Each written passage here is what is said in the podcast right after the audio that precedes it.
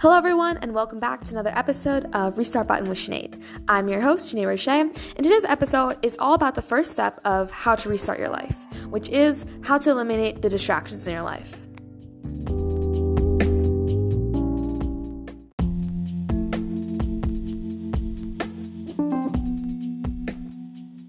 So welcome back everyone.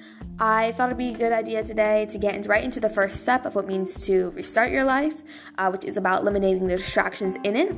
However, before we even begin that, let's go over the general idea of what it means to actually restart your life. You know, the end goal of all of this is to come out as a more developed person, someone who can be proud of the progress they made, someone who sees changes and their bad habits and maybe has substituted them for something that's progressive and something that can help them to really achieve the goals in their future.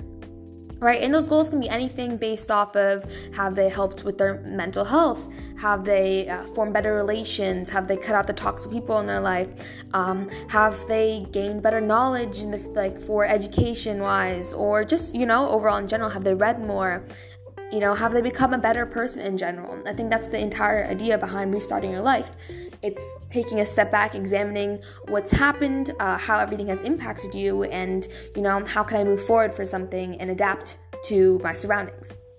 Now, in the first step, I believe, of restarting your life is kind of like getting a clean slate, you know, looking at everything around you and thinking, what tools can I use to help progress me in the future, and what can I leave behind? So that's basically the idea about eliminating like, distractions. It's taking things that make you less progressive, which help you to procrastinate and really distract you from your goals, and we can just throw them away. Let's get rid of them. So for me, as a seventeen-year-old, you know, uh, social media was a huge thing for me.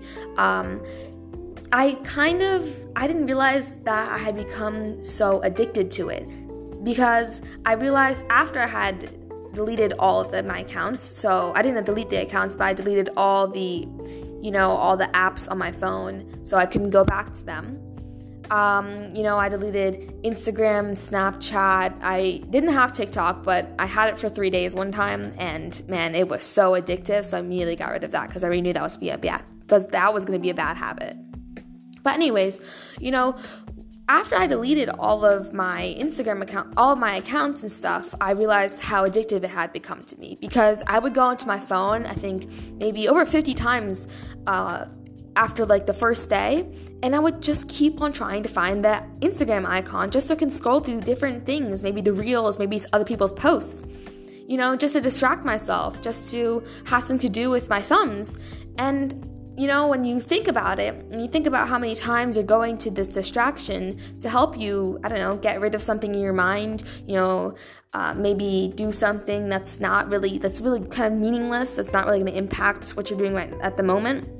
You know, and I think you realize how much time that's taken away from you, how much time you could have used to solve other problems in your life, and it's just been wasted on something so meaningless and something that's just going to help you procrastinate in the future. So that was one of my first distractions that I deleted completely, you know, and I think for other people, other distractions that could include uh, video games.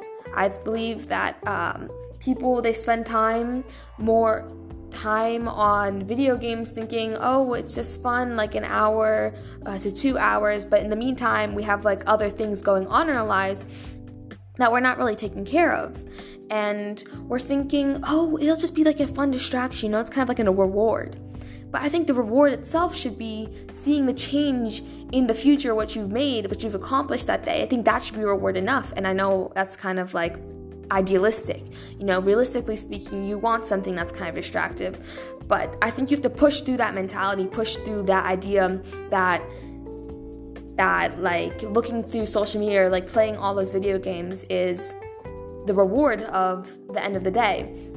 You know, I think that it's the kind of like the same thing of a cheat day. You know, when you're on a diet and stuff like that, you think of the cheat day as the reward, but the reward itself should be the change you see in your body, the change you see in your health, right? Your energy throughout the day. I think that should be reward enough, and we need to think about that more in terms of everyday life thinking about how the progress I've made that day or um, some small goals that I've achieved that day, that's a reward for me. That's good enough. That's not even good enough. That's more than enough for me. I think we need to change that mentality of thinking that, oh, now that I've done all this stuff, let me go a couple steps back. Right, so that's kind of the idea, the kind of the idea behind eliminating the distractions in your life. And I think once you do eliminate everything that really takes away from your progress, you do see a change. You think that, oh, okay, now I have free time. What can I do with that free time? Should I read another book? Should I go for a run? Should I talk to the relationships who I keep on telling myself, which I keep on telling myself are really important to me, but I don't really make any decisions or like any effort to really keep them up?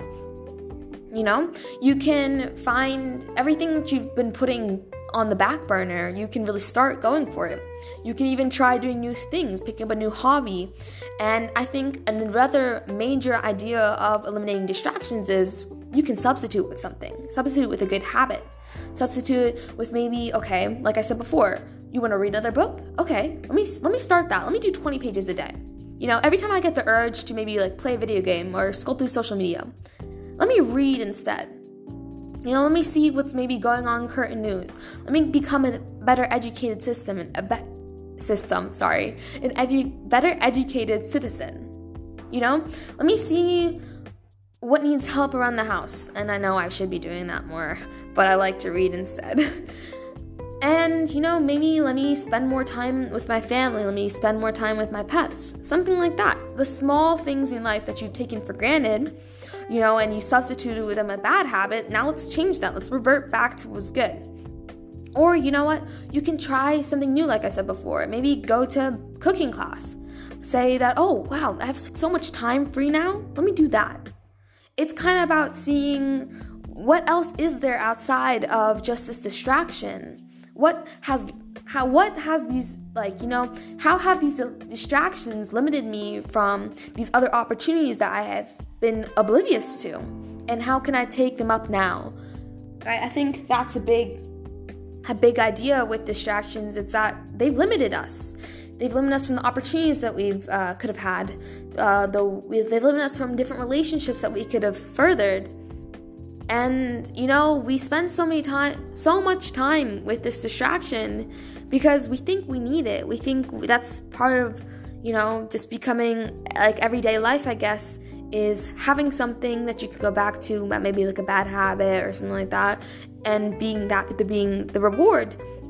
But like I said before, we need to change and adapt our thinking to that's not the reward.